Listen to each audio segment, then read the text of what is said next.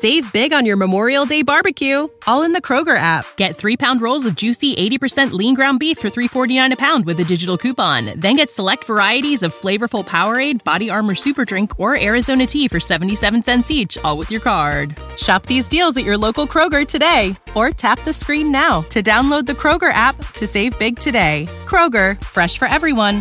Prices and product availability subject to change. Restrictions apply. See site for details. The Blue Delta Jeans post game show is brought to you by who else? Blue Delta Jeans, the holy grail of blue jeans, the pair that fits you so perfectly, it's like they were made just for you. Because they were. Blue Delta Jeans is a Mississippi based company whose one size fits one jeans are handmade in the U.S. to fit you and only you. Both Brad and myself have multiple pairs of Blue Delta jeans, so trust us when we tell you your search for the perfect pair or pairs is over. Blue Delta jeans caters uniquely to your size. You don't even have to visit Oxford to get them either. Simply visit bluedelta.com, bluedelta.com right now. Don't wait and see your virtual tailor.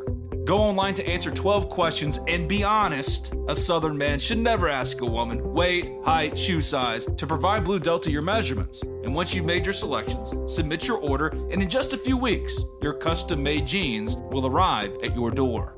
As if you needed further convincing, Blue Delta jeans are the official jeans of Team USA in the Ryder Cup. And right now, they're proud to offer their classic Indigo Smooth denim jeans with the Ryder Cup logo on the watch pocket. So, what are you waiting on? Blue Delta jeans are comfortable on the first wear, but will feel even better over time as the jean breaks in, and they're made just for you in Tupelo, Mississippi. So, visit BlueDelta.com today BlueDelta.com and use our promo code TOC for Talk of Champions, TOC, for $50 off your first purchase. That's BlueDelta.com, promo code TOC for $50 off your first purchase. Your search for the perfect pair of jeans is over. Blue Delta Jeans, the title sponsor of the Talk of Champions post game show.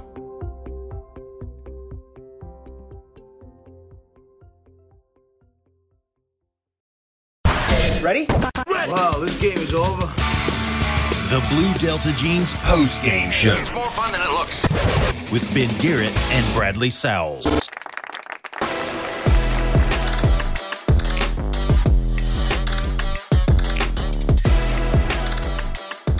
This is the Blue Delta Jeans post game show. I'm Ben Garrett at Spirit Ben on Twitter. He's Bradley Sowell, former Ole Miss offensive lineman, eight year NFL vet. If you haven't already subscribed, rate, review Talk of Champions in iTunes. And when you do, leave a five star review. Doesn't matter what you say as long as it's five stars. I write for the Ole Miss Spirit, OleMissSpirit.com, to 247 Sports. Ole Miss is 3 0.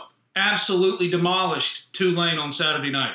Surprised some, not Bradley Sowell, because you said in your football fix on Thursday that that Oklahoma close call with Tulane in Oklahoma was more Oklahoma not being that good, maybe, rather than Tulane being a better team than maybe we considered them to be. Ole Miss goes out and puts on an absolute offensive clinic. It's offense, 12 possessions, nine touchdowns. In the first half, a fumble by Henry Parrish and a missed field goal as time expired in the second quarter at halftime, 54 yarder by Caden Costa. And it was there, it had the distance, just missed a little bit to the right. The offense could not be stopped. Didn't punt until late in the third quarter.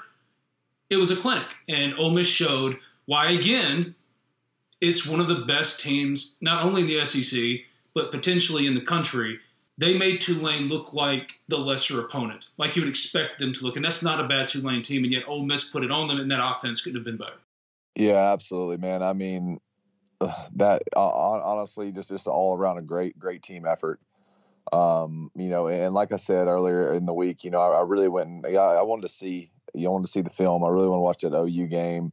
Tulane, because you know, there's not a lot of times you play play a school like like a Tulane, where you're like, man, they almost beat Oklahoma. So I went and watched it closely, and um, you know, uh, Tulane's not a bad team, but they that that that they weren't what that score reflected, and I don't think OU is is as advertised either. So I came into going into this game. I know a lot of people worried about it, but I, I thought we would comfortably win this game. I didn't I didn't think we'd beat them this bad, but um, but I thought it would be more like the Louisville score, and it, it turned out, man, we came out there fired up, ready, and shut it shut it down pretty quick on on any worries with Ole Miss fans. We were able to pretty much score at will.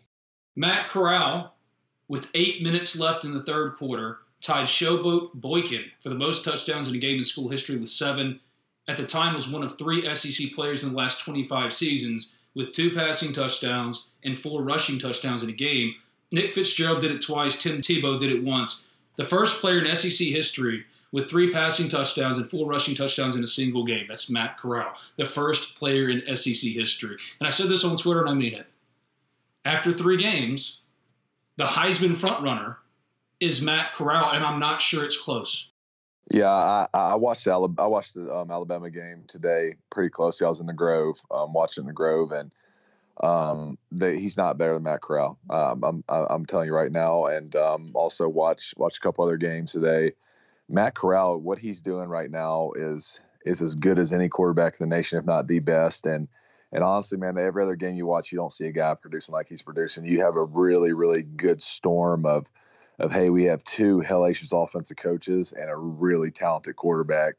Um, that that that is very, very special, man. Matt Corral starting to make some throws that are, I mean, they're they're wowing me. I mean, he is he is putting it on the money. Um, you know, really, really hitting the spots throwing it with command, hitting it, hitting it in tight spots. I mean, Matt Corral is is, is having a heck of a year, um, and, and I, I just don't see see anybody else being being in front of him at this moment. No, you can't. And I watched Spencer Rattler. There's nothing about what he's done so far that in any way puts him in the conversation as far as Heisman talk after three games with Matt Corral. Same thing with Sam Howell, who laid an egg in week one. He's been better the last two weeks. He was good on Saturday, but Matt Corral's been consistently good from jump, has still not turned the ball over.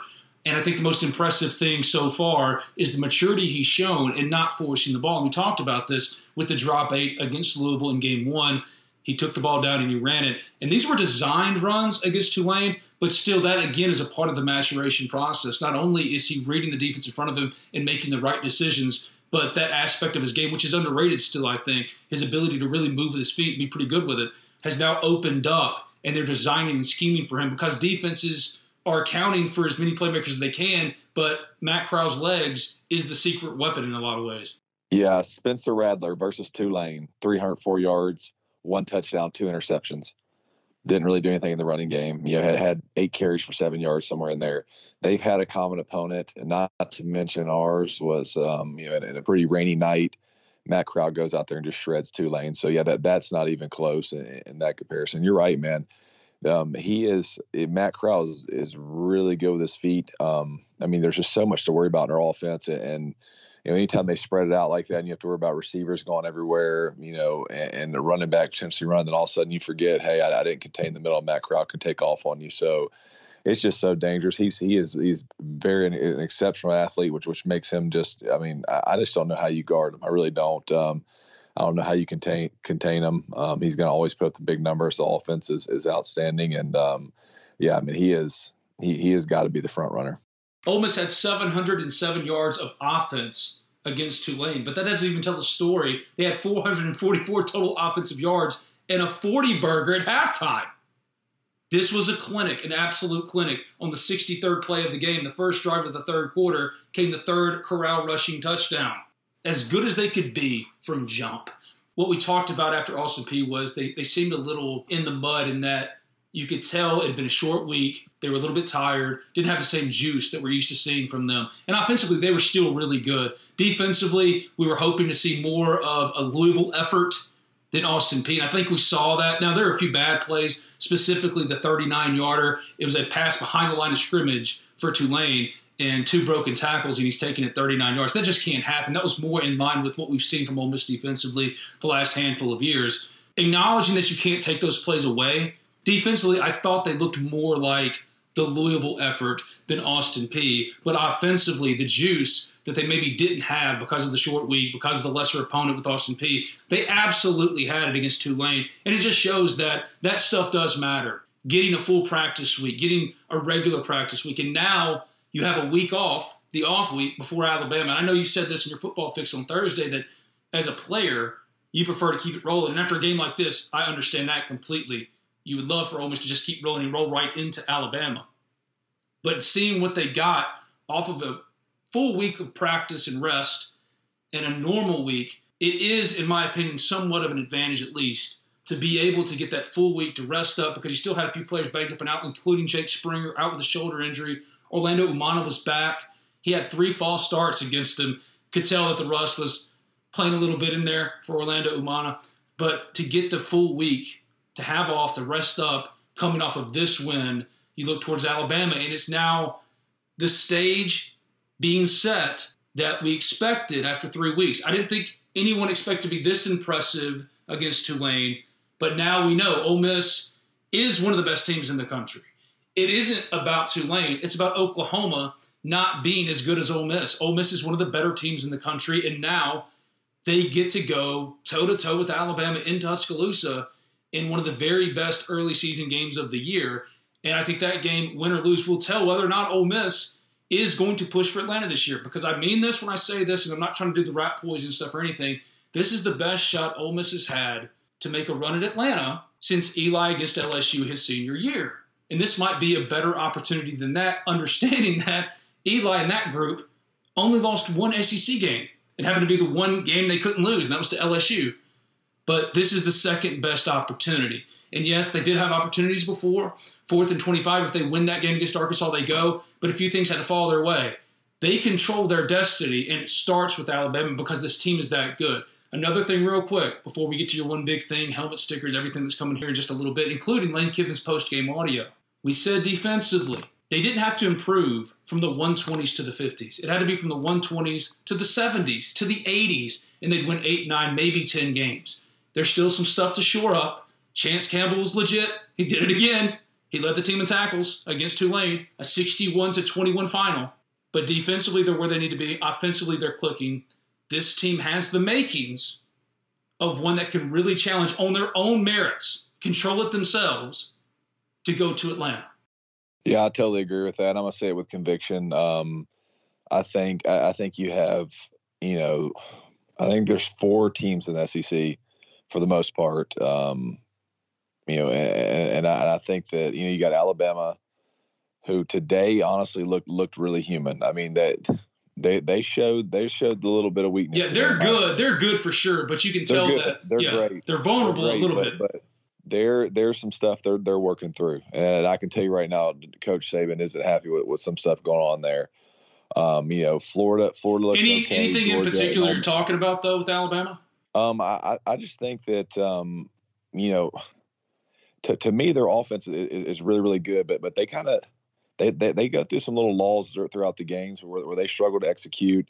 You know, and Florida started getting after that quarterback um, a little bit today, and he got a little bit rattled back there, um, which was which is you know that's the first time he's he's really probably faced that that, that kind of competition, and um, you know, you just, just to, to, to, me, I, I feel like that they, they showed not the typical Alabama that can get in the game and, and, and really close it like they have in the past. Um, and, and, Florida got out there and got after them a little bit. There's some weakness. There's some holes in their defense as well. I mean, they they're they're certainly not as good up the middle as, they've always been. Um, I, I, just I think there's an opportunity there. You'd have you'd obviously have to play well because they do have elite athletes, but um, not it, it's not impossible. I'm, I'm, gonna tell you that right now. No, I agree with that completely. It's, it's far from impossible. I think about it like this. You remember back under Hugh Freeze, and I'm not trying to bring up Hugh Freeze for anything but this. You know what it was like as an Ole Miss fan to go into every single game where it got to the place where you believed Ole Miss could win that game. Didn't matter who it was. It didn't matter. You believed Ole Miss could go in and win. And Ole Miss is back at that place. Last year, against Alabama, they had a great showing. Against Florida, they got beat up really, really bad defensively, but still offensively, you saw some things that were positive.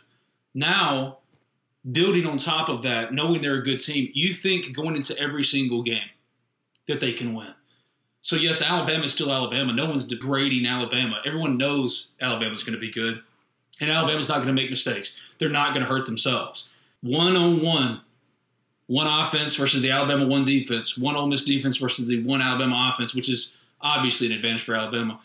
It's not so large of a divide anymore, and that's something we talked about when Matt Luke was still head coach, wondering if they were making progress by just making it competitive again. Remember, we were talking about this for so long. Can they just make it competitive? How far off from Alabama are they? Well, now they've made up the difference. Now, Alabama's always going to be the elite, the standard. They're going to be at the very top of the shelf in the SEC. That's always going to be the case as long as Nick Saban is coaching and bringing in the very best talent. But Ole Miss this year, just basing it on this year, not past history and what the future is going to be, just looking at this year, Ole Miss can make a realistic case after three games to saying we and we alone are the best team not named Alabama in the SEC. Georgia has a case. Florida had a case, played Alabama really tough. Auburn's looked really strong so far. A great showing at Penn State. But Ole Miss has done everything it can possibly do through three weeks to impress you and make you believe that they are, at least in the West. Maybe Georgia is the number two. But Ole Miss has got the best quarterback in the SEC, maybe the best quarterback in the country. Certainly the Heisman frontrunner through three games, and it's not close. So Ole Miss has a case too, and now it's not crazy to say Ole Miss is going to go to Tuscaloosa with the early advantage in the SEC West on the line. Because you look at the schedule, and I hate everything about that Liberty game, but there isn't a team after Alabama that Ole Miss isn't going to be favored to beat. Even Texas A&M in that really good defense. Now they're probably not going to win 11, 12 games. Probably going to go 10 and 2, 9 and 3. But I'm trending more now towards this team can win double digits. This team can compete. This team can beat Alabama, get the leg up, and go to Atlanta. And we knew they had that potential. And through three games, all they've done is meet that, meet that belief that they can be that team. Does that make sense? Yeah, no, I would agree with that, man. And and like you said, you know, you, you look at our defense, and it's still not great. Okay, there, there's still some issues. They're still getting up, uh, you know, some some explosive plays, but they aren't as bad as they were. Not even close to as bad as they were last year. And right. that was the one thing that that we felt like, hey, if they just improved halfway, they would be a 10 win team. And think about if our defense was where it is now in that game last year. Ole Miss wins that game at home. They they, they really do because they could not stop Alabama one bit. So you know, and then then I'm gonna I'm gonna tell you right now, the offense is better this year than it it's was. Better. It's and more well rounded. It's, it's, not even close. It's yeah. not even close. Yeah. I mean, they they are doing a lot more offensively than they were last year, um, and, and, it's quite different to be honest with you. So um, it's just a, I mean, I'm I'm telling you, I think that um, I think I'm not gonna say people are gonna be surprised, but I think I think next week is gonna be a, a heck of a matchup down there, and um, or two just, weeks, two weeks, you mean two weeks? Yeah, yeah so, sorry, yeah, yeah, two two weeks from now, it's gonna be a heck of a matchup, and yeah, we're going into it healthy, should have everybody back, and um, I mean, I, Ole Miss is gonna have a real shot down there. They're going to. It's going to be a long two week wait, especially after how they performed against Tulane. Let's hear from Lane Kiffin. Then it's time for Brad's big thing. Well, I commend you guys for staying that long. So, you know, I usually come up and, you know, kind of worry about what we didn't do right and that stuff. And obviously, there's always stuff to fix, but, you know, you're probably going to struggle to believe what I said all week. Okay, that's a good team that we played. And all you got to do is watch the Oklahoma film, and I bet they go play really well the rest of the year. So, you know, for our guys to handle some adversity about, you know, starting warm-ups and stopping and lightning and all that, and then to come out and play, you know, so well in the first half, you know, I think six touchdowns and really seven drives besides the, the last one running out of time. It's pretty cool and really proud of our defense, you know, to go them to go one of 11 on third downs and they got good players and they're really well schematically coached on offense. I was worried about that because they give you a lot of conflict plays. So really happy with what our defense played. And you're going to win a ton of games. You run 94 plays and 707 yards of offense, first 56 and 305. And I think somebody said school record of 41 first downs. I'm not sure. I've been around first downs in the 40s. So, and I think 25 in the first half. So I'm not throwing those out just because those are stats. Those are really like deserved stats you know, when you have that many first downs, you're playing really well with a lot of people for an extended amount of time. It ain't just like, you know, you're hitting big plays. So proud of the guys how they did that. Wish we didn't have a bye, but because we're playing so well, but it is what it is. You know, we'll look to get better during that. You know, get Springer back on defense, and you know, get ready for some really good teams.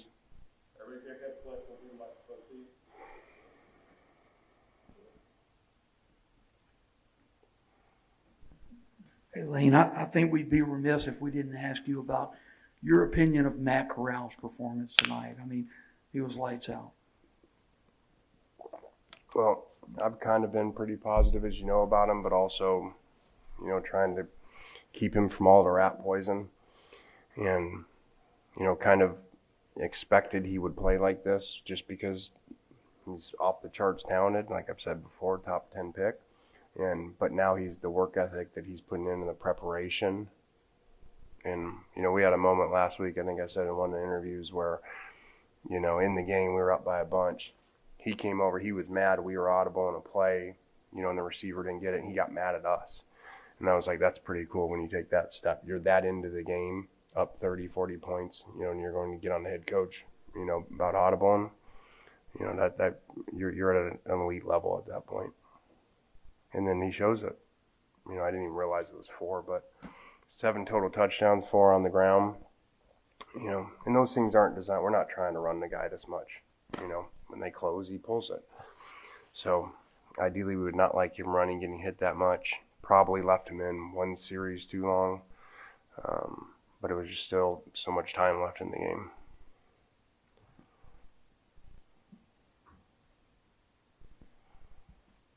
There was so much talk this week coming in about how good Tulane's offense was. Just what did you see from your defense that was able to you know, scoreless in the second half and then just a couple of touchdowns in the first half? What did you see from your defense today? Well, we limited big plays. We did great on third down, which has not been the case since we've been here. Um, you know, they scored on, you know, a pick route where they where they picked the guy. So, um, you know, the refs missed it, and that happens. We try to do the same thing. So uh, that's why the guy was so open. But outside of that, played really well. Should have had another pick in our hands that would have stopped a touchdown drive. So we still got work to do. We still missed tackles in the back end.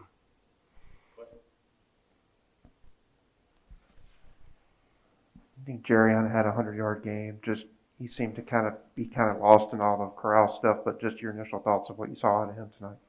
I thought he did play really well. Um, you know, a lot of yards after contact, which he's a speed back, so that isn't necessarily the case. I thought he ran physical. Um, I thought outside of Henry's fumble, those two guys, you know, um, did some really good things. You know, Snoop's Snoop those those guys, Snoop always runs through guys. I thought those guys really tried to run physical, and we had talked about that a lot in pregame. You know, really finishing these guys, not letting them hang around, um, because they've been noted as a second half team. So get those extra yards when they're there. Obviously, a, a two-hour delay. Um, does does a does a delay like that change the game plan or the way that you are going to approach, you know, going out there? yeah, I think it's you know, with experience you go through things. As I always say, if you you know learn from them, they help you, and it's like being a veteran player. So being in different places, FAU really helped us on that. This was for Wilson and I. You know, this happens all the time. Lightning delays down there. We had a number of games, and so we had extra food ready for them. Um, you know, we change uniforms at half. You know, with so much rain we don't over warm up just in case you get stalled again. So, you know, and we, we use the indoor in a non SEC game.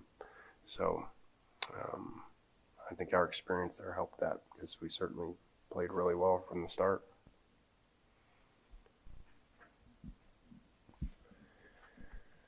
I guess since it's topical, I just want to ask you what your thoughts are on, on a football team that started off season playing very well with the open date looming ahead.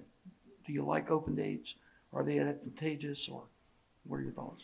Yeah, I mean, if you're making your own schedule, you know, I would never put one this early because that's not usually banged up enough, and so you usually want it later. But it is what it is, and you know, we'll utilize it to get players better that haven't played as much. Uh, we're not really at an injury point. We've been fortunate to be really healthy there. So a lot of times you want it when you get some guys back. I think really Springer would be the main guy in that area. So it is what it is. Can't change it. You know, we talk all the time about worry about what we can control. We certainly can't change this date. Who do we play after this date? Haven't looked yet. Kind of going off of that big picture, just through three weeks. Is this what you expected to see from your team from what you saw from them through the summer, or did anything kind of catch you by surprise at all? Well, I think if you would have, if you put collective this three zero, and then put the scores collectively in the yards, and um, and you just looked at it from that standpoint, yeah, I would I would definitely take it. I think that you know, that would show us much improved on defense. It would show us staying explosive and balanced on offense. Again, I know everybody thinks we are a throwing team, you know, you know wherever we've been, but we ran the ball 61 times for 372 yards. So um, it's good to be balanced. You know, when you're winning a lot of games when both runs and pa- running and passing is over 300 yards. Going off the weather delay, can you just talk about what the team did throughout the week to prepare for the weather conditions and if it helped? Uh, we didn't do much during the week for it.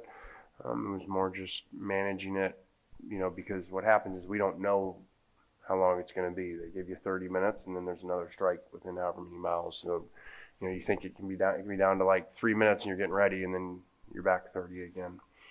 So just kind of talking guys through that, and and don't get too warmed up and too excited, and you know, just kind of stay even keel. And I thought it was a different note. I thought it was really cool. You know, Keith sent me the video. You know, when we were in here of the fan, the student section out there in the rain. You know, for however long that was, that was really cool. And um, you know, I showed it to a few players. That's why we put the video out. But then we all, you know, for them to see. But then also we took the whole team down there. You know, just to thank the ones that were there. You know, told the player these guys sat here for six hours. You know, to watch you and stay at the end. It's pretty cool.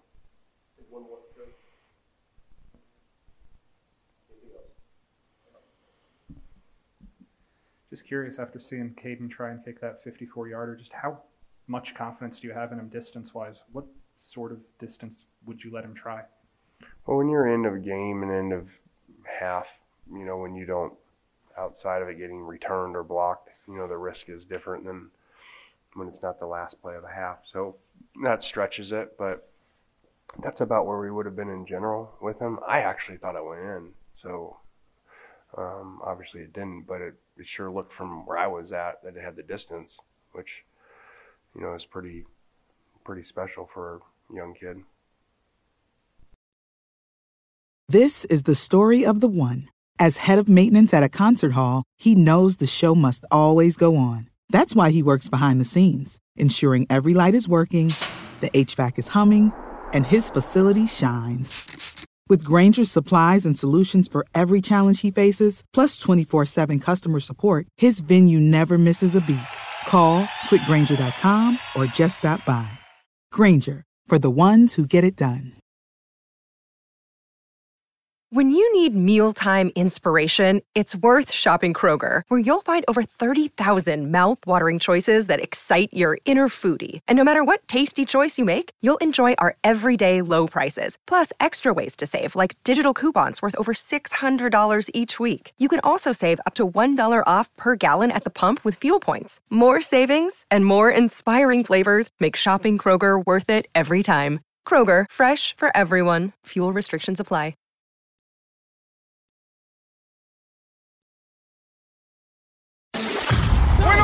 One, two, three. Let's go. Brad's big thing. All right, Brad, what's your big thing? One big thing from Ole Miss's 61 to 21 win over Tulane. Well, my, my, my big takeaway just from watching the whole game. Um, let's talk about Ole Miss's offense tonight. Um, they so so they come out in the game and you know you can tell you know it's raining a little bit, raining a lot. Honestly, I mean I was soaking wet by the time I got from the Grove to to my actual seats.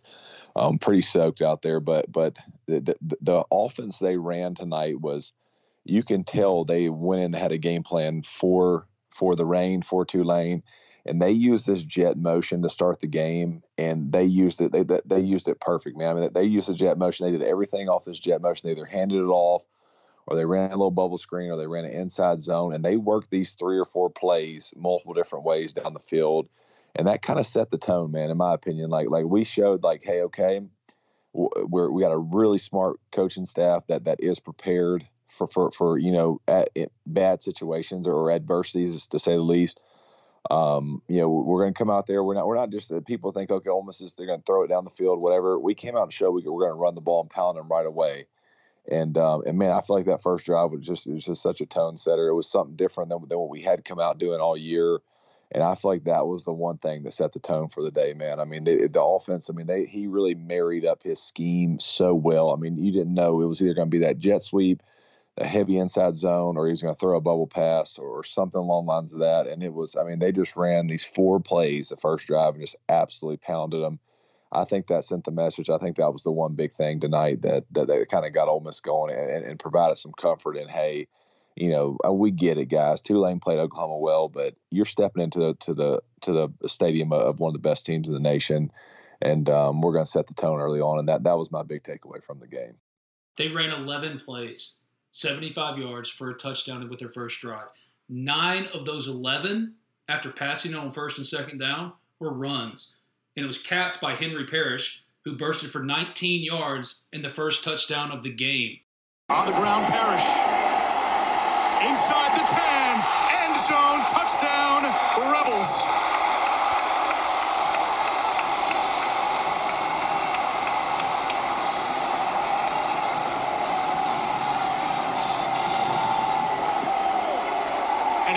Coming off of almost two hours of rain delay. The slick field conditions that we saw there, Matt Corral going down, all favor the offense right now moving this offense, extending it east and west, and then going north and south late in the drive. That defense you saw trying to get their feet underneath them and struggling against the speed. They came out on a wet night, knowing, like you said, they had to establish the run. They always look to establish the run. There's this false or this misconception, this false narrative that with Lane Kiffin's offense, it's pass, pass, pass, pass, pass. And they had 63 plays or something crazy, I think, midway through the second quarter or midway through the third quarter and that would lend itself to the belief that they pass, pass, pass, and keep passing. But Ole Miss led the SEC in rushing last year, and this is a team that always wants to run and has three running backs, well, four actually, if you count Kentrel Bullock, who can't see the field, that can take over games. And Henry Parrish turned out to be the hot hand in the, in the first drive, but then he fumbles, and it's Jerrion Ealy and Snoop Conner. When they really want to just finish off games, it's Snoop Conner. When they want to change things up, it's Jerrion Ealy using him like he did Lane Kiffin, Devin Singletary at FAU or Kenyon Drake at Alabama, you just see that while yes, Matt Corral's the focal point, and yes, this passing offense is always going to be among the very best in the country, top three, top five nationally. On the ground is where it starts, and that's something that people just need to sear into their brains. It shouldn't surprise anyone when they come out, especially on a, on a wet night like it was on Saturday, and establish the run and hold to it. Ben, this is this is where I, this is where I'm most impressed, and this is where I, I want I want fans to really appreciate the staff and Lane Kiffin, um, you know, Lane Kiffin and Lebby together. Man, you talk about a, a, staff that that can take the the talent that they have and really produce. You're talking about a Lane Kiffin offense that really thrives on using the tight end. Our tight ends haven't caught for more than probably 25, 30 yards in, right. in the first games. He completely just took that that whole element of his offense and added – this whole running with the quarterback, all these sweeps, all this different stuff. You, are just that's what great coaching is. Hey, man, we don't have a tight end right now that we think is can, can carry a load like that. I don't care. I'm gonna come. I'm still gonna put up 600 yards by using what I have. And to me, that is, I mean, dude, that that's why I don't worry about the the, the days of Ole Miss worrying about going into a Tulane game and playing close. That's over. That's over in, in Oxford because we have a staff that that, that can take what they have and, and make it great. And it's just heck, we didn't have a tight end. To me, that's the craziest thing that this dude uses a tight end in his offense very heavily. And you look at the tight ends production over the last some odd years, the last two or three years, um, one of them winning the, the tight end of the year award. It doesn't matter. Hey, we're going to adjust. We don't really have one right now that can carry that kind of load. I'm gonna I'm gonna use my, my three good running backs that I have with you know with my good receiving. I mean, just to me, that's that's just super impressive. It just shows what we have here in Oxford, and and as a fan base, we should appreciate it. Well, one thing that sticks out to me when you speak about the tight ends, you're absolutely right. Harrison Bryant is an NFL player because of Lane Kiffin. Kenny Yeboah is, is in the NFL. He's an NFL player because of Lane Kiffin. And in the offseason, they could have had Trae Barry, who's been good for Boston College. They could have had him. But they had certain spots available, available spots for transfers and he prioritized different spots, specifically linebacker with Chance Campbell, and another one, Orlando Umana at center. And yeah, he had a little bit of a rough night against Tulane with the penalties, but blocking wise, he's been every bit as good as they'd hoped he'd be a step in spot starter, ready to go.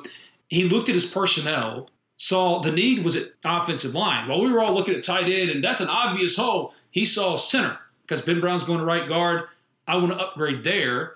And I have Braylon Sanders and Jonathan Mingo's doing this, and Dontario Drummond's been great. Jerry Ealy, Snoop Conner, Henry Parrish. Give me the offensive lineman, and I'll just take what I've got at tight end. And whether Casey Kelly is available or not, I'll take the best blocker because that fits what I'm doing right now offensively, which goes back to something you and I have talked about for so long since Lane Kiffin was hired.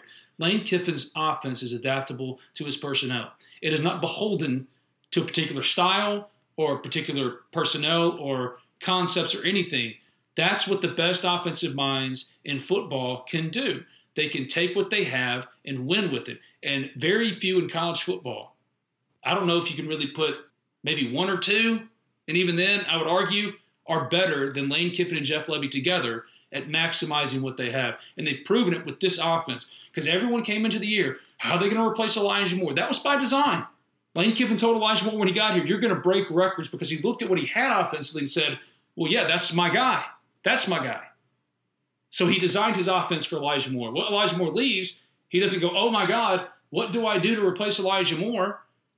He just changes his offense or tweaks it just a little bit, incrementally. And now offensively, they're better this year than they were last year, at least through three games. There's a long way to go, a long way to go. But you can't deny the production so far. And a lot of that has to do with decisions made in the offseason, including not taking the tight end, taking the offensive lineman, looking at what he had, surveying what he had, and going with it. Yeah, absolutely, man. I mean, it's it's been a remarkable job, and, and I think you you look at you know obviously at spring and all that.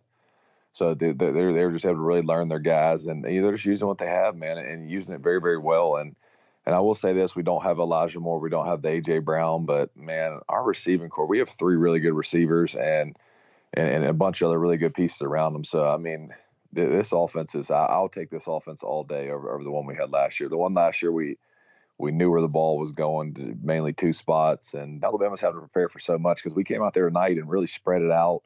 Um, you know, really used two different run concepts that, that we haven't really we, we use them, but not not with this this jet motion.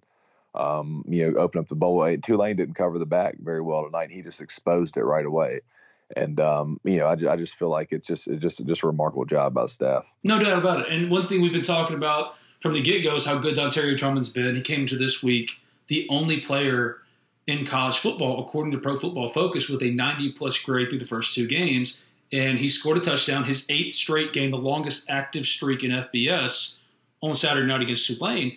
But he was kind of bottled up for what he's been doing. He had five catches, 55 yards. Jonathan Mingo's season is officially here. Six catches, 136 and a touch. Braylon Sanders finally got on the board with a big game. He'd already scored, but four catches, 74 yards, one touchdown along with 45. Henry Parrish caught two for 39.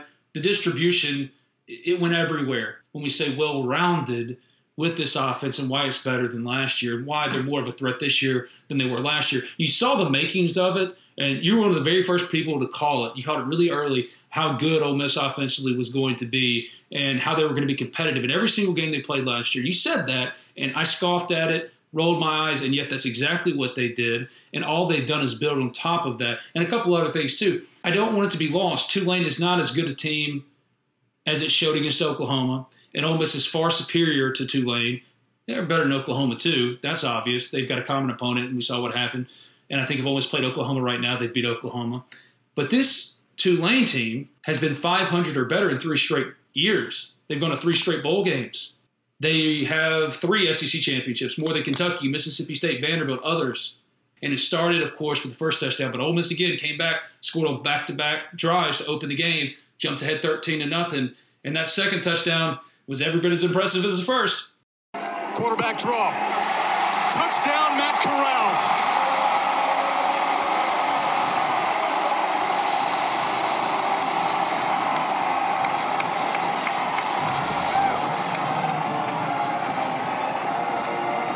From the backside here. We do send pressure, but watch 55 and 0. You're going to see two defenders end up in the same gap for Tulane. When you're dealing with an offense at this kind of speed and you get out of your gap assignments there, these athletes don't need your help. And that time, a mental mistake from Tulane on the pressure.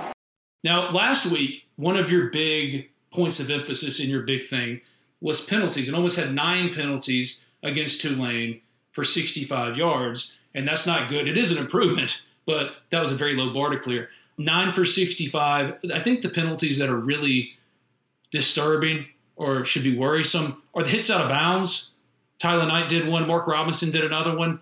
I don't want to say it's undisciplined football. Never want to take away the aggression, the energy of those players, right? I don't, I don't want to knock them for that. But those are plays against better teams like in Alabama. If you really want to compete and show your mettle against Alabama in two weeks, you can't have those. And while they did improve, that still has got to be cleaned up.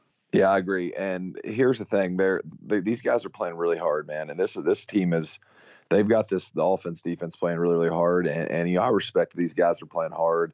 But yeah, you're right. It's just it's some of these some of the silly penalties got to stop. And you know it's it's it's good to happen in these first three games. They get a whole bye week to kind of evaluate and, and really emphasis emphasize on it. And like, hey, listen, we're going to Alabama and you got to think in your mind this is for this is for a trip to Atlanta. I know it's only the fourth game of the year, and there's a lot of challenges ahead of us. But you mess around and win this game, you you have Atlanta right in front of you. You know, you and, and they have to go in there and know this. You got to play a play a good focus, have your eyes open. Um, you know, be very focused in the game, and, and let, us try to play good, smart football with good technique. And give yourself the best chance to win, and, and it's not going to be with late hits and penalties. Play hard, but hard and smart. Let's hand out some helmet stickers. Win on three. One, two, three. Let's go. Helmet stickers. All right, Brad, your first helmet sticker goes to who?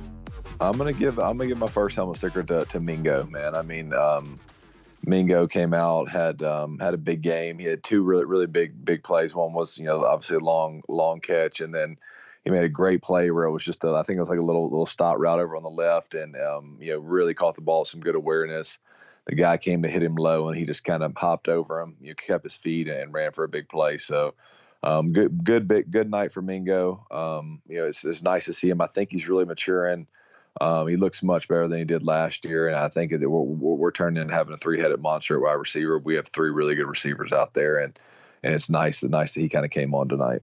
And then last week, dropping 69 on Morgan State. Corral's going to take a shot downfield. He's got Mingo! Touchdown, Rebels! The pendulum back and forth with violence. Again, Jonathan Mingo, six catches, 136 yards and a touchdown, along of 50. Set a career high in receiving yards in the game. We've been calling for it. We've been begging for it the Jonathan Mingo breakout, and it's happening. It's happening in real time. And he said last week he believed that Ole Miss had the best receiving core in the country. And when you hear that, initially you want to go, ah, well, this team, that team. As far as production goes, he's got a point. Yeah, I mean, it, listen, man, they're three experienced guys, all um, all all at times have had their moments that they can they can all mainly Sanders and Mingo can go deep and um, you know every every one of them plays a really really cool role and um, yeah they're really coming on and just just showing some some good progression and it's um it's it's really cool to see and it's helping Corral out big time. Are we looking at three next level wide receivers right now? Oh, well, all three of those guys have potential to go to the next level. There's no doubt. I don't know how high um, you know, that time will tell that. But um, all, all, three of those guys can be very productive receivers um, at, at, the next level if they keep working. Man, Mingo looks really good. My first helmet sticker goes to Chance Campbell. Eight total tackles, which led the team. Two solo tackles, one sack, one tackle for loss, one quarterback hurry.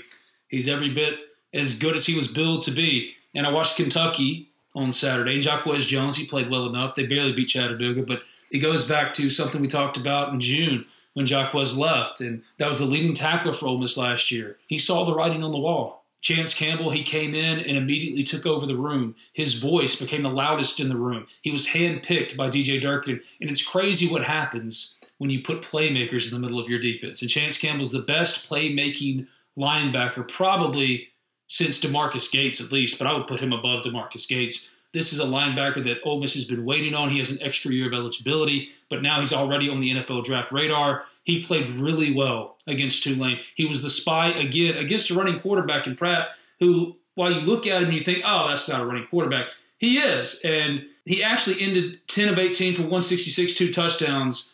But his rushing totals were 11 for 37 for a 3.4 yard average. He ran for 18 yards as his long, but Chance Campbell was spying on him all game, and he had absolutely nowhere to go for the most part. On third down, Pratt to throw. I'll try to run. Takes a big hit after a pickup of two. Fourth down. Now we told you he's tough. He bounced up quickly, but Tulane three and out. Yeah, again, all, all over the field. Um, you know, really, really commanded the defense. I think, um, you know, I think what's cool about about Campbell is, you know, not only does he play hard and make plays, but I think he really helps out in that leadership and kind of lining guys up role, which is really important in a defense. And yeah, man, I mean, he just keeps making play after play. He, he's all over the ball. Um, you know, and one, one thing I look at too when you watch a guy play is, um, you know, uh, Bruce Arians used to always say, defend every blade of gra- every blade of grass, and, and you know, a good example of, of, what kind of guy he is. You know, the guy's running the end zone. Um, and you know, it looks like he could have let it up, made an obvious touchdown, but he hustles across the field and makes a hit. And the guys that been out the one, now they scroll on the next play. But but my point is, hey, I'm defending every blade of grass. I'm selling out on every play. I'm not giving. You never know what can happen. And a guy like that, man, good things and good plays happen to a guy like that who's always you know going after the ball and playing playing no matter what. You know, not giving up easy touchdowns. You know, good things happen to guys like that. And there's going to be a time this year, and I'm calling it right now. There's going to be a major moment where Chance Campbell's going to be your Johnny on the spot, and it's going to be the difference in us winning and losing a game. I'm calling it right now. At some point this year, it's going to happen. Your second helmet sticker goes to who? So low key, quietly, Tysheem Johnson, man. I mean, how, how, about the freshman in there, man? I mean, he's he's been been getting some tackles every week. Um, you know, playing hard. Um, j- just been a just been a solid player. I think. I think we're going to have a potential four year, you know, starter guy. You know, that that that's going to contribute and be a really good player here. And he's he's been in there and he's been hanging. You know, you wouldn't even know Tysheem Johnson was a freshman. He's out there just doing his thing. You know, so let's let's give him one. Absolutely. Three games in a row, quietly. I don't think Ole Miss fans know this. He's tied for second on the team in total tackles. This is the third week in a row. The true freshman, five total tackles against Tulane, one solo. He's just around the ball, and he's really active on special teams. And I know Ole Miss special teams wise, he gets overlooked. It's always like that. But the difference in the talent that they're running out there on special teams compared to years past it's night and day. And Tysheem Johnson is active on special teams, but also making an impact in the defensive secondary. He deserves some credit for what he's done through three games. And it's been pretty quiet because you just don't see him come up in live action all that often. But in the box score, he's popping off. I mean, he absolutely deserves a helmet sticker. I'm going to give one to Dontario Drummond. Shocker. That's my guy. But I'm going to give one to Dontario Drummond. Yes, five catches, 55 yards, and a touchdown, his eighth straight game with a touchdown reception. That's the longest active streak in FBS. But he also scored a rushing touchdown as well. Um, snapped his streak of consecutive 100 yard receiving games. That ends at three. But Dontario Drummond keeps coming up big when Ole Miss needs him to. Without a doubt, so far, one of the very top options for Ole Miss offensively. Here's Drummond. Has the edge. Tiptoes the sideline. Touchdown, Drummond.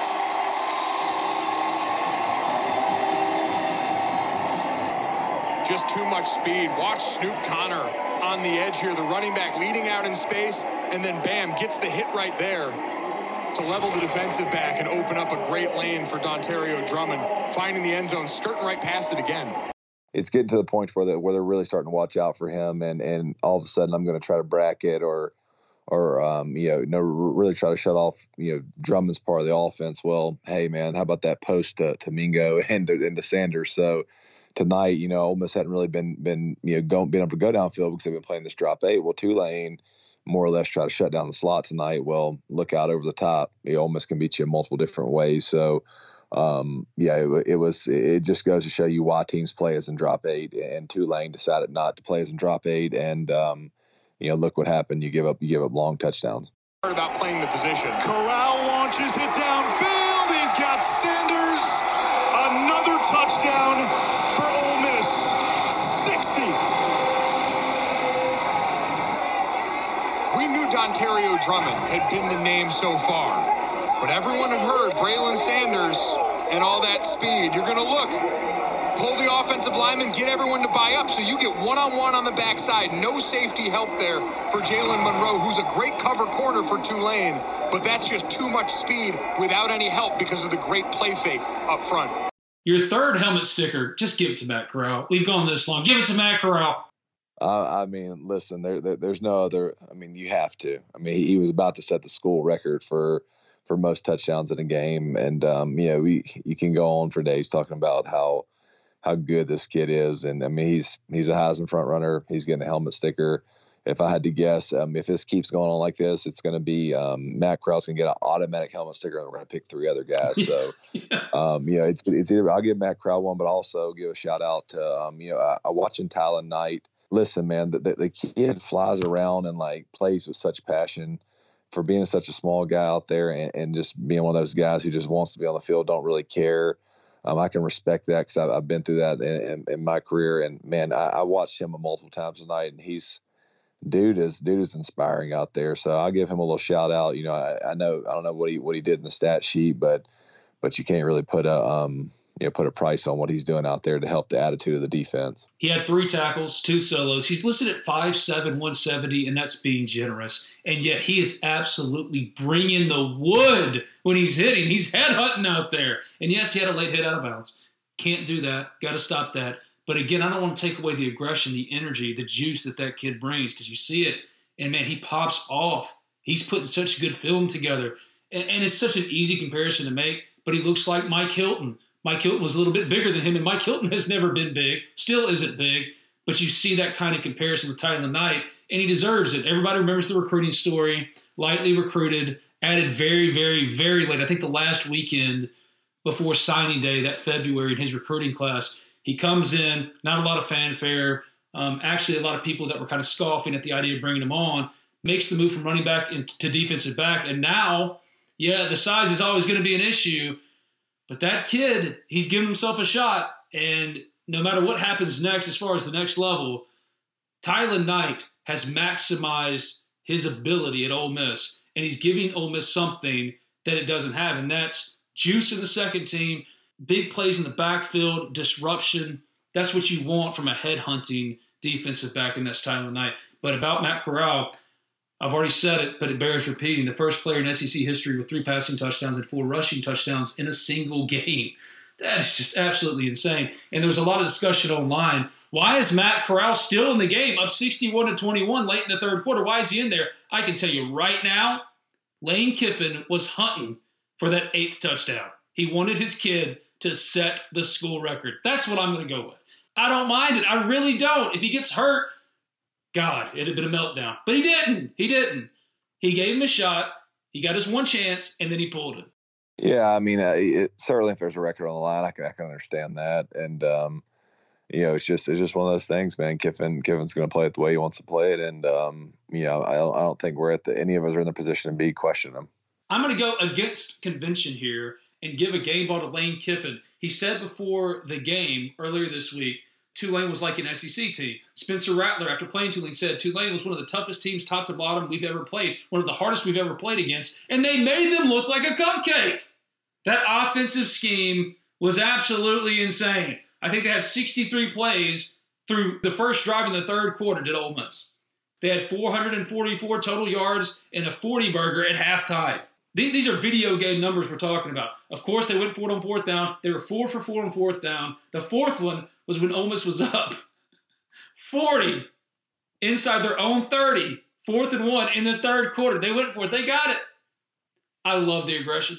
I love the philosophy. I love just everything that Lane Kiffin is bringing. The fired up party atmosphere. It's raining. It's pouring down rain. There's a two hour rain delay, lightning delay, and yet Ole Miss fans are staying in the stadium. The adults are in the concourse, the students are in the student section, and it was a party vibe out there. He gets it.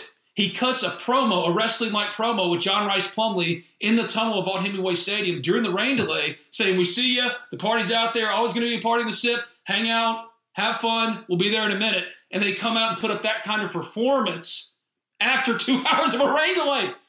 And we didn't get any of the Ed Orgeron taking y'all in there and making y'all practice during the rain delay. He just let them chill, and they went out there and they took care of business. It's so simple. It's like the Matt Corral thing. We could give a game ball to Lane Kiffin after every game. Same thing with Matt Corral. But I'm giving one to him because I feel like tonight was unique with the rain delay and the whole atmosphere being what it was, the opponent being who they were in Tulane, and maybe some nervous energy because a lot of people look at Tulane and how they played against Oklahoma and say, oh, this is Ole Miss, you know? And that defense last year in this game, that had probably been like 26 21 at halftime. Not this team. Not this team. And Lane Kiffin is not in any way that we are Ole Miss guy. He's going completely against whatever Ole Miss has always been to you. You can believe in Ole Miss being different now, and that's because of Lane Kiffin. He's not afraid to go for it. He's not afraid to take chances, and Ole Miss is reaping all the rewards because of it. Yeah, out, out, outstanding job by him. Um, yeah, I, I, just think he's getting better and better. Um, yeah, I said this yeah. earlier. Said this earlier. I mean, it, he's just he's just so smart, and and it, they don't. It's like they line up run the same plays every week. You know, there's a different there's a different flavor every week, and that that to me is is you, know that that to me just shows like man, this whole worried we are Ole Miss moments. Uh, he, they were past that, and I think Ole Miss fans can comfortably get out of that mindset because of Lane Kiffin.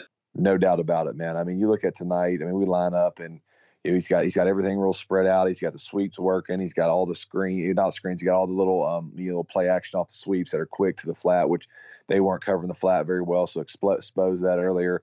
Lined up, let them know we were going to run the ball. A um, lot of inside zone, lot, lot lot of misdirection inside zone. Um, just outstanding stuff, man. And then, and then, hey, what I'm gonna do this our whole little when we spread it way out and use Matt Corral's legs. I mean, dude, it's you just can't stop it. It is what it is, and and it's all because this coaching staff is is able to adjust and just kind of from week to week kind of add their own flavor. And and Alabama will have have some new wrinkles in there as well. And um, man, I mean, just can't say enough about about the, the preparation and um, and how well prepared the staff is. Ole Miss had a school record 41 first downs in that game.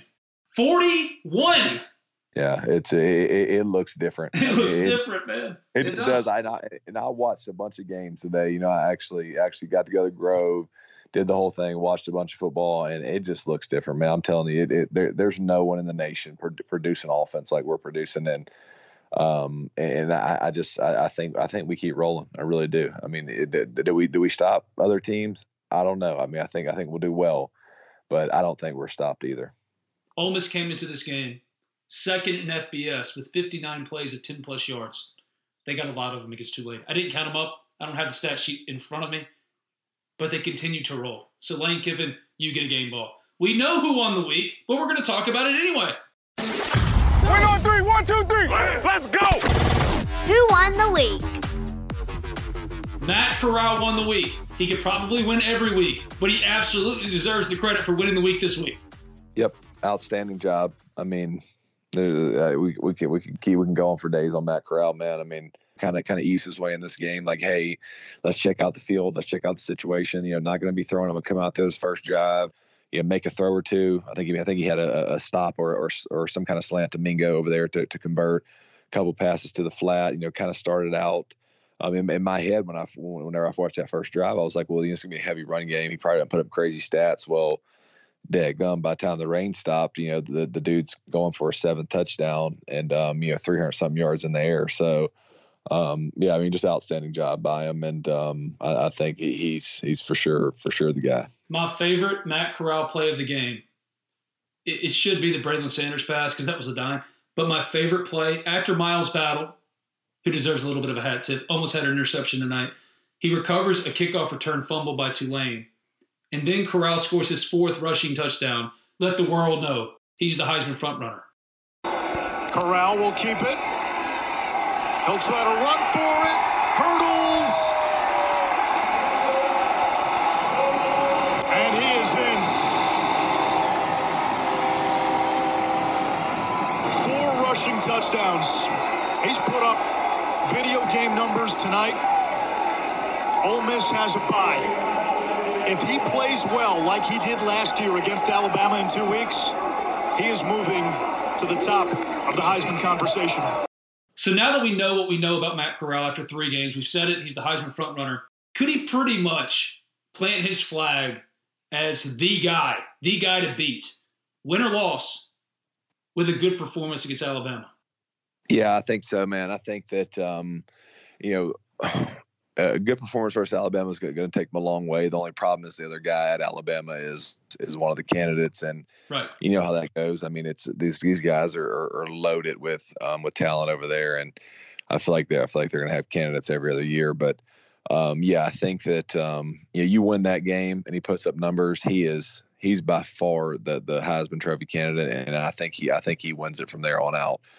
Um, but yeah, I mean, I, I just I, I think that um, you know, it, it's certainly going to take a good performance versus Alabama, and and you know, you'd like to get the win there, but but even though if, if he outperforms the um, the other guy, I think that it'll still still be there for the taking. I think he has three showcase games at Alabama, Texas A&M at home, and at Auburn. I think those are the three biggest games for him as far as showcase for the Heisman.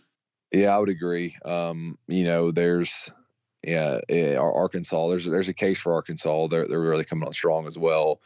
Um, and, and I, yeah, I think I think Auburn for sure. I think Auburn, Arkansas, man. If he could, those are two games last year that um, that you know re- really presented him with some problems. And um, you, know, you come out this year and you kind of, kind of put those to bed, which I think he will. And um, yeah, I mean, I, I think he, he's he's right there in the mix, man. We'll get rid of the whole Heisman discussion real quick.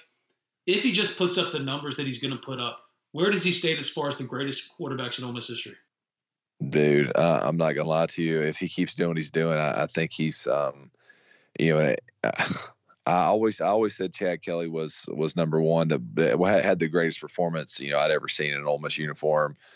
Um, and and I will say this: it is hard to compare compared to the older guys, but um, he he wins the Heisman. He's he, he would be the best quarterback. He's the best. yeah, he he would be the best for sure. Um, now it's a different game. I mean, it certainly is a different game than, than when Eli was here. Um, Eli's for sure the best quarterback to ever play here, as far as you know, going on to the NFL and all that, which that speaks for itself. But um, you know, yeah, Matt Corral would be would I mean he would 100 percent be the best quarterback if he wins Heisman. And almost run off campus because of Rich Rod and his archaic offense. But that's neither here nor there. If Matt Corral continues on this pace and ends up numbers wise where he could, it's Chad Kelly, Eli, Archie, and Matt Corral. All right, let's go around the circle. Around the circle. That's the trouble around here. Talk, talk, talk. Going around the SEC, Kentucky beats Chattanooga 28 to 23. Missouri beats Southeast Missouri State 59 to 28. Tennessee 56 to nothing over Tennessee Tech. Texas A&M 34 to nothing over New Mexico. Alabama 31 to 29 over number 11 Florida. Arkansas 45 to 10 over Georgia Southern. Mississippi State loses to Memphis 31 to 29. Georgia 40 to 13 over South Carolina. Auburn loses to Penn State 20 to 28. Central Michigan can't hang with LSU 49 to 21. Go the Tigers. And then Ole Miss 61-21 over Tulane and Vanderbilt loses to Stanford 41 to 23. What have we learned about the SEC through 3 complete weeks? Well, I think through three weeks, you know, you got um, everybody knows it's, it's Alabama sits at the top, but you know today, today I feel like was one of those days where like, you know, they they showed they showed some weakness in there where the, where they're I don't think they're nearly as good as they were last year, and I, I think that that is obvious. Um, that team last year was was arguably better than the LSU team the year before, probably probably was better. Um, they're nowhere near that. They're nowhere near near what they were last year. Um, you know, and then, then I think, you know, Mississippi State, I mean, brutal.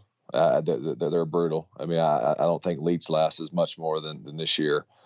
Um, and then, and, you know, Auburn, Auburn looks a little bit better. Um, but it, but all in all, man, I mean, I, you look around the SEC, I, I think you can put Ole Miss. I, I like us versus Georgia. I don't think Georgia can stop us, but I think I think I think we're top three.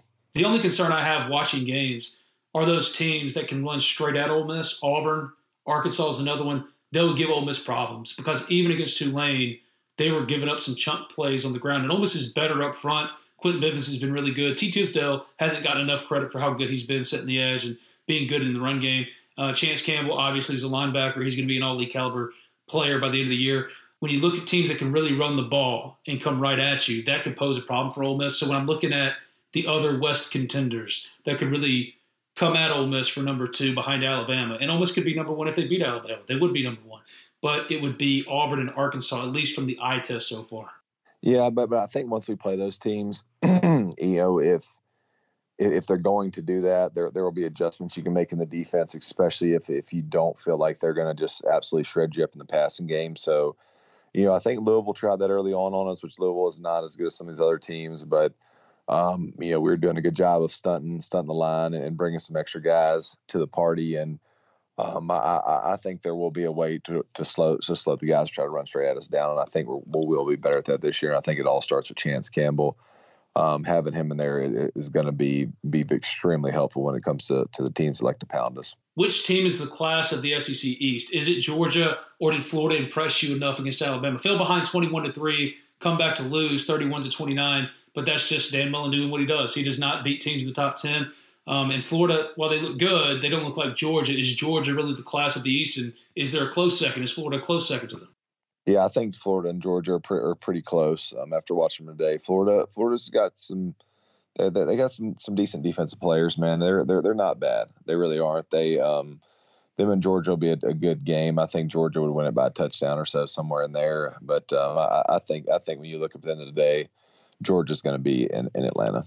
Depends on who they play, Ole Miss or Alabama. Would you take Ole Miss over Georgia right now? Yeah, I, I really do, and, I, and I, I just don't think Georgia has the firepower to keep up with us. The only way Georgia beats us is if they line up and, and really try to run all over us and actually succeed at it. But the end of the day, I just don't I, don't see them stopping us. I don't, and and, and where, where my comfort lies is this. Um, and this is where my comfort lies for this week going down to Alabama as well is, um, man Lane really knows Kirby and and um, Nick's defense. It's and, and talking to these coaches, um, you know, knowing knowing the offense coaching staff pretty well, they're very confident about planning versus Alabama. So um, that's that's where some of my comfort lies this week. I, am excited to see it, and um, I, I, just think that um, yeah, I, I, think they really know what Nick doesn't like or what bugs him, and um, I, I, think we'll be able to put up some points down there. And I think we would do the same versus Georgia. Texas A&M has a really good defense. Would you take Ole Miss or Texas A&M right now? I, I would still take. I would take Ole Miss. I, I think A and M has, um, yeah, that Colorado game kind of told me what I needed. I just don't think offensively they have, um, you know, that they have the firepower to keep up with us, and you know, defensively, you know, who have they played? You know, not, not nothing, nothing crazy to date. So, um, we'll, we'll see once they face a real offense. Let's open the mail back to answer your questions. Mail time. Ooh, ooh, the, the mail's here. You've got mail. Special mail for you. This is a letter to Hollywood saying, keep it up. Movies are great. First question from the Ole Miss Spirit message board comes from Ole Miss 313. Ask Brad if we'll beat Alabama by three or four touchdowns. I knew that was coming. Um, you know, I, I, I don't know, man. I, will just I'll just say this about about the Alabama game. Um, I just said it a second ago. I, I, think the comfort in that is is how well Lane knows Nick. Um, and Lane's a very smart guy. In all accounts, you know, everybody that's worked with him says the guy's just a genius. Um, you know, I feel like he's going to know how to get after Nick a little bit. I mean, you got to think Lane's got some NFL experience. Lane's a legit offensive coach. Saban knows that. Saban will be worried this week or the next couple weeks. He, he will he'll be worried about that game when we play him. And I just think that um, you know don't be shocked if we look up and it's the fourth quarter and and and it's either tied or, or Ole Miss is right there in it. You know, trying to make a drive to win it. So. Um, I, I, just think it's going to be a really good matchup down there. Um, it, it's hard to say, you know, predict who will win, just because I think it's fair to say that Ole Miss still hasn't faced a, a, a, high caliber team. You know, I think they face some okay teams, but but um, you know, I, I, just it's hard to say what we really really have until we face face Alabama, and it's hard to put a prediction on it. What do you think the line will be? Yeah, I know. I, I think they'll probably. I think it'll be like around. Uh, I think they'll be around seven or eight somewhere in there. WF Doro, how is your little girl doing, Ben?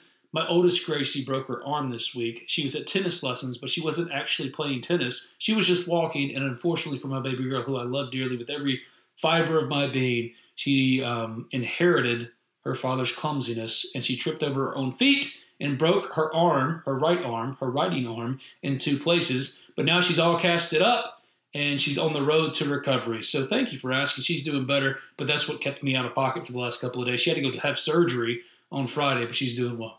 Old Blue one, Ben, Brad, is this the best offense in the country?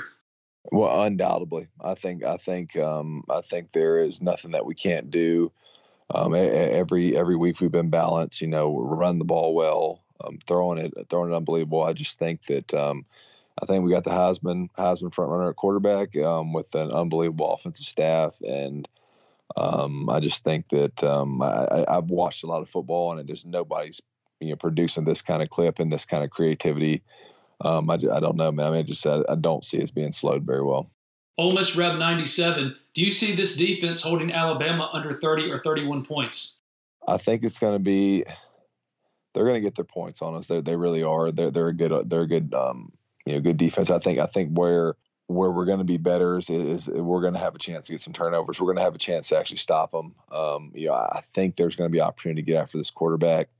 Um, where Alabama is different is, is their lines. You know, I don't think they're quite as dominant on the O line and, and, on the D line as as as years past. Um, that was evident today. Florida was getting after our line pretty good. Actually, got some really good shots on the quarterback, and then you know Florida's running up the middle on them quite a bit, and that's not not something you see. Um, but yeah, I think I think that's that's going to be the um, going to be the difference right there. Rebel One, does it surprise y'all how little we've used the tight end so far this year? Yeah, I said it earlier that, that that's a big thing for me. I, I, waited, I waited. So I noticed it the first two weeks. I didn't call it out. Um, I, I, knew this week it, it's it's just it's just obvious that that's not going to be a huge part of our offense this year. But I go back to this. It goes to show you how well we can adapt and how we can take what we got. This is what a great coach does. He takes what a, what a team's got, makes it work, and not only does he make it work, we're better this year. That's what's crazy. Imagine whenever Hudson Wolf becomes developed into what, what I think they, they think he's going to be, and we add a guy or so, and we add the element back in, it just keeps getting better and better. And I mean, it's kudos to the staff, man. They you wouldn't even know we don't you you would never know that all, the tight end was a huge part of the offense last year because we go out there and we're still producing at a high clip and it's you know it, it is what it is. Lane has what he has and that's what he's going to score with. MKG Rev question: Has Kiffin saved JRP plays packages for Bama that we will likely see next week or in the next two weeks? To correct you there, MKG Rev at crucial times, or is JRP just caught up in a numbers game now in the wide receiver room? Clearly, if we're saving plays, it isn't hindering the offense. But curious on your opinion. Well, I, I, think that this this is where we're at with, with JRP. Okay, and, and, I'm a little shocked too, but but not not not super shocked. This is a learning year for him. He's not really a part of this offense. He's not a main part of this offense. I I, I think that um, Kiffin's got him a few spots, you know, return some kicks, kind of you know some little stuff like that to keep him kind of satisfied. But I, I think when it's crunch time, he's he's just not going to be in there. He really isn't. He really isn't getting there in the first quarter most of the games um, on offense. I just don't think that um, that he's. I, I, will say I was a little wrong. I, I just don't think he's going to be used as much this year. Um, you know, you know, I just don't think he's a huge part of it, and, and, and rightfully so. You look who's out there and who's producing. You have three really good wide receivers, three really good backs. I mean, there, there's just not who who are you going to play him over? You, there's just no one to play play him over at the moment, and this is a learning year for him. And um, you know, I, I fully expect if he stays with it and keeps um, you know keeps going with it, he'll he'll he'll get his time. DM Harris seven. If the offense and defense are playing the same number of plays, why does the defense wear down and not the offense? Um, I mean, I just think that um, you know, playing offense in general, you know, the O line doesn't doesn't run sideline to sideline. Um, you know, the receivers do do a lot of running, but you know the the defense every player is running sideline to sideline cover and on top of hitting um, you know tackling to the ground every every play. It's just it's just a much more exhausting um, exhausting you know presence what they do. You know they're all covering down. So I just I think the defense wears down a, a lot quicker than the offense which is why after three or four plays you know they're rotating guys in and out. Whereas you know, an O line kind of stays in his box. Now it's tough and physical, but you know, defense is is is much more tiring. R Downs 1983. Is it just me, or is this a sneaky good defense? If you take away the seven after Parrish's fumble, it would be 14 after three quarters. Yeah, I think it's a much improved defense. It's a normal defense. I mean, it's, you know, I definitely didn't think we were going to go from, you know, the worst in the nation to, hey, a top 25 defense. And that's certainly, we don't have that. You know, there's still some holes in there. We're still giving up some plays, but at the end of the day, you know, it's, it's not a total disaster. And, that that's what we've been dealing with over the last couple of years. And um, yeah, this defense can either get after the quarterback. Man, like I texted Ben in the game. I said, man, Sam Williams is really developing. If you don't have a plan for Sam Williams, he is getting after your quarterback. And, and tonight he was chipped. He was double teamed a lot tonight with a bag, which is helping other guys get free. So yeah, I mean, I think there is, um, yeah, I, I think it's certainly a much much improved defense and if you underestimate them or sleep on them, they can definitely get some turnovers and they can definitely get after you. You also texted me during the game. Ben, screenshot this text and save it for the board. We will beat Alabama this year. So just let you know where Brad's head was at during the game. D Hawk Reb, number one, how's Gracie? She's doing great. And I told Gracie once she got back from surgery how the Ole Miss Spirit message board were asking about her and praying for her. And she thought that was the coolest thing in the world. That a bunch of people that she didn't know Ole Miss fans on Daddy's site we're wishing her well and praying for her. So y'all are the best. Thank y'all for caring about my oldest. She's awesome, and uh, she's the voice you hear saying helmet stickers and all that stuff. That's Gracie, and um, she's fun, man. She's really cool. Number two, still have offensive line mistakes to clean up. How do we do that? Um, you know, I watched O line closely tonight, and and and I, and I, did that because of because of Kiffin's com- comments this week. I kind of want to see where he was coming from, and you know what, there there there is some there are some issues out there, man. There there there are some little bit of inconsistent play up there. Now they are playing hard, I will say that, and, but but there are some mistakes in there, which which you know makes me wonder if you know them switching their line coach, whatever, is causing a little bit of um, confusion, or, or, or they're just not used to used to the way they're being coached, or whatever. But um, there, there are some mistakes in there. There's a little bit of holding going on. Um, you know, there, there, there's some, there's some just straight up getting beat, um, which you know that happens in football. But you know, I, I think they're I, I don't think they're bad at all. I don't think they're they're playing great. I think they're just playing average. I think they can step their game up um, just a little bit. Going, you know, once you get versus good opponents now, you know, you had Broeker. I don't know if he slipped or what. He got beat pretty bad tonight on a sag, which is which is not common for him. And um, you know, there there's a little bit of slippage in there, but I, I, think they'll get it cleaned up. Number three, can we stop Alabama? I, I that, that's going to be the test, man. I'm just like everybody else. I, I think they're going to get their yards on us. I really do. I think they're going to be able to run the ball on us decent. Um, you know, they'll, they'll they'll make some plays, but the question is, can we get can, can we force a couple turnovers? You know, I think I think we'll I think we'll we'll certainly force them to punt a, a couple times in there, but um, I think we're gonna have to get some turnovers this week. I think we're gonna have to really get after them, and um, you I, th- I think it's gonna be have to be more of a bend but don't break defense. Um, you know, you're gonna give up some yards, but let's, let's not make it. Let's make them earn it. Um, you know, let's get after them. Let's try to get after that quarterback, and um, and then create a turnover too. Number four from D Hawk Reb. What do y'all eat late night before slash after a podcast? I do not eat late anymore. I have gained too many lbs. I got off our diet. I'm not eating late anymore. Yeah, I try to eat late, but um, you know, tonight I did have a um, I think my wife made some sausage or, or, something when we got home. We um we actually had a night to ourselves. We got to drop the kids with my parents, so uh oh. Yeah, correct, correct. So we, were, we had a fun fun little day. So we actually did eat late tonight, which was sausage, some kind of sausage and cheese or something. A lot of sausage eating over there. All right, Burger Rebel. What is the rationale behind not kicking the ball through the end zone on kickoffs? Is it analytics? Yeah, I, th- I think that um, you know, and th- this was it was this started happening to us in the NFL. People feel like they can stop you before the twenty, so it's worth taking your chances on um, you know either one get a turnover or you know two hit them hit them you know inside the twenty. Um, so I, I just think it's uh you know kicking it short is is the thing now, man. I mean I think people people want to take their chances and make them return it. Um, and, and you feel like you can get down there if you if you get down there after them quick enough, you know you can you can stop them inside the 15, which will which will be huge. PMAG is Mac Brown the best Ole Miss punter of all time? He's really darn good. One of the plays of the game was his punt that pinned Tulane. I think it was inside their five. It bounced perfectly right before the goal line and bounced back. He's awesome, man. And the best thing is, he doesn't have to show up very often. That means he's great. Yeah, he's, he's a good punter, very good punter. Um, you know, I, I will say I played a season one time where we had more touchdowns and punts, and um, more. He, that that's going to simply potentially be the case this year as well. Matt Smith, do we know if the recruits on visit stayed for the game with the delay? I don't know. That's a question better asked of Yancey Porter and David Johnson, but we'll find out. David will be back on Tuesday, and we'll do another recruit check just for that. Lauderdale Co Reb, where do you think we should be in the polls after going 3 0 in the way we did? Um, I think I think they're going to beef us up this week. I mean, I so I will say this: Cincinnati's ranked eighth, Oklahoma's ranked what two, three, somewhere in there. We would blast both of them. I'm telling you right now, we'd blast both of them.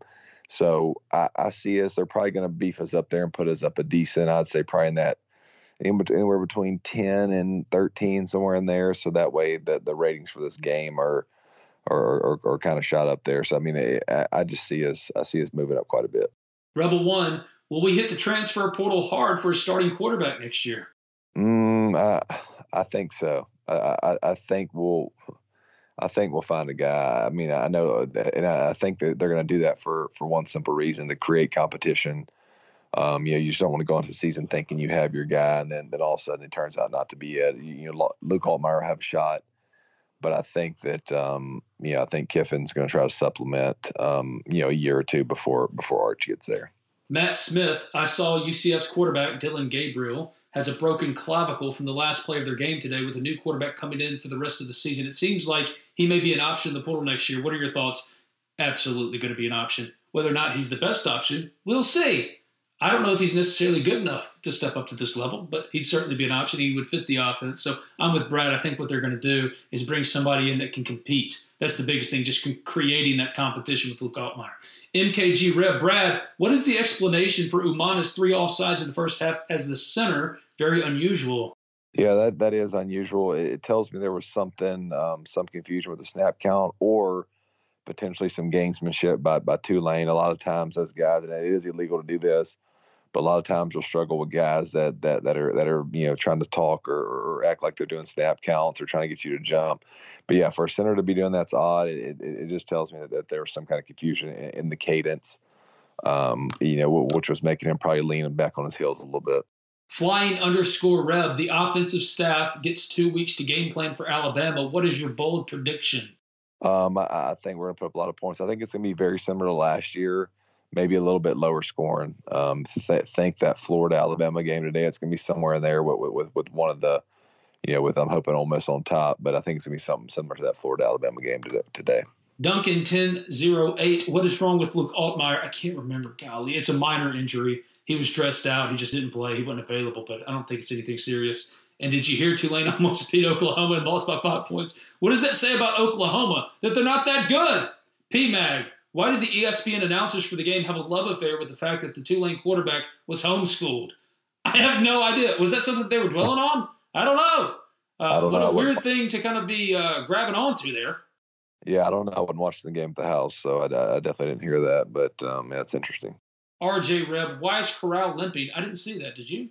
I did not. I didn't see him limping. Um, he may he may have been just walking with a with a, with a pimp swag. Oh, I like that better. Rebel Rabble, is Matt the best we've ever had? And why is the answer yes? On this pace, yeah. Almost 109.70. When you saw Oklahoma struggle with Nebraska earlier today, did you know then for sure Miss would win easily tonight? I certainly did. I'll be honest with you. When I watched that game, the first thing I thought was, Brad was right. It's more Oklahoma than Tulane. And I told somebody, it was funny. I didn't go to the game tonight. I was with Gracie by myself. My wife she was preparing for her brother's wedding, so she had to go buy a dress. So I covered the game from home. Gracie and I go eat at El Agave in New Albany, and I walk in, and a bunch of travel baseball teams are in there. And three of the guys sitting there with their team, the coaches, I guess, the parents at least, they stared at me and had this weird look, and I was like, oh, crap. These are state guys that recognize me. They're about to talk some shit or something. No, as I'm leaving, I meet them, and one of the guys goes, Hey, Ben, we're going to beat the crap out of Tulane tonight? I'm like, uh, to be honest with you, and I never say this publicly, I know that they competed with Oklahoma, but I, I, think Ole Miss is about to beat the brakes off of them. I got 45 to 28 because I stole it from Brad. I said this exact thing to him. I stole it from Brad 45 to 28, but honestly, I don't think it's going to be close. So I feel vindicated now because that Oklahoma game, when I watched it, kind of played into it. And yeah, I went into this game expecting Ole Miss to dominate, and they did. It, it completely eased any kind of concern I might have had watching Oklahoma against Nebraska because it pretty much confirmed what you said that it was less about Tulane and more about Oklahoma just not being very good. Yeah, I mean, whenever I went back, so so like I said, I, I went and tried to watch the film and like you know try to really watch that game and see kind of what was going on. And it was definitely more of Oklahoma than than what Tulane was doing.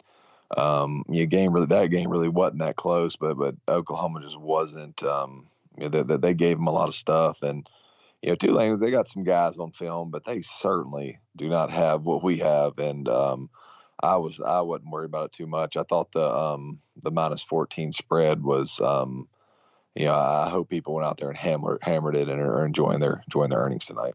They didn't have quarterback one. Spencer Rattler is not quarterback one. That is Matt Corral. After three weeks, it is Matt Corral for the 2022 draft right now. Hands down, QB one is Matt Corral. Last one, W Zimmer 25. Overall impression of the defense's performance, scale of one to ten. I'm giving them a solid six. You know, which last year they were last year they were a one and a half or two. So you know they they've improved really. They've improved a lot, but you know we do not have a world beater defense. So I think that people just need to put their expectations on. Hey, we have a defense that can make stuff happen at times. Um, we do have a decent pass rusher. You know, it's it's one of those things where it's it, it is much better. It's it's not a complete complete weakness. You know, they're they're they're not they're not, definitely not a not a major asset, but they're they're definitely not a liability this year. Ole Miss tied the SEC record with their 41 first downs. Matt Corral accounted for seven scores, tying a school record.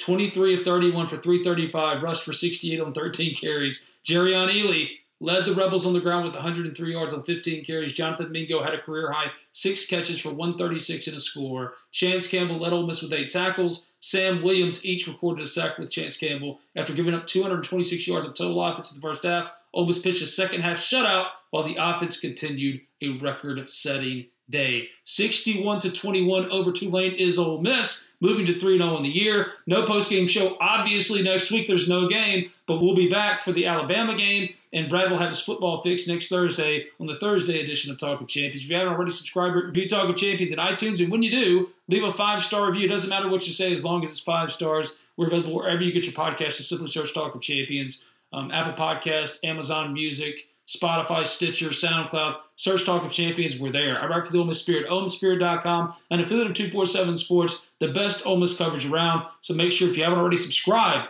and go check it out yourself. Thank you, buddy. I'll see you in two weeks. See you, Ben. Howdy toddy. This is the story of the one.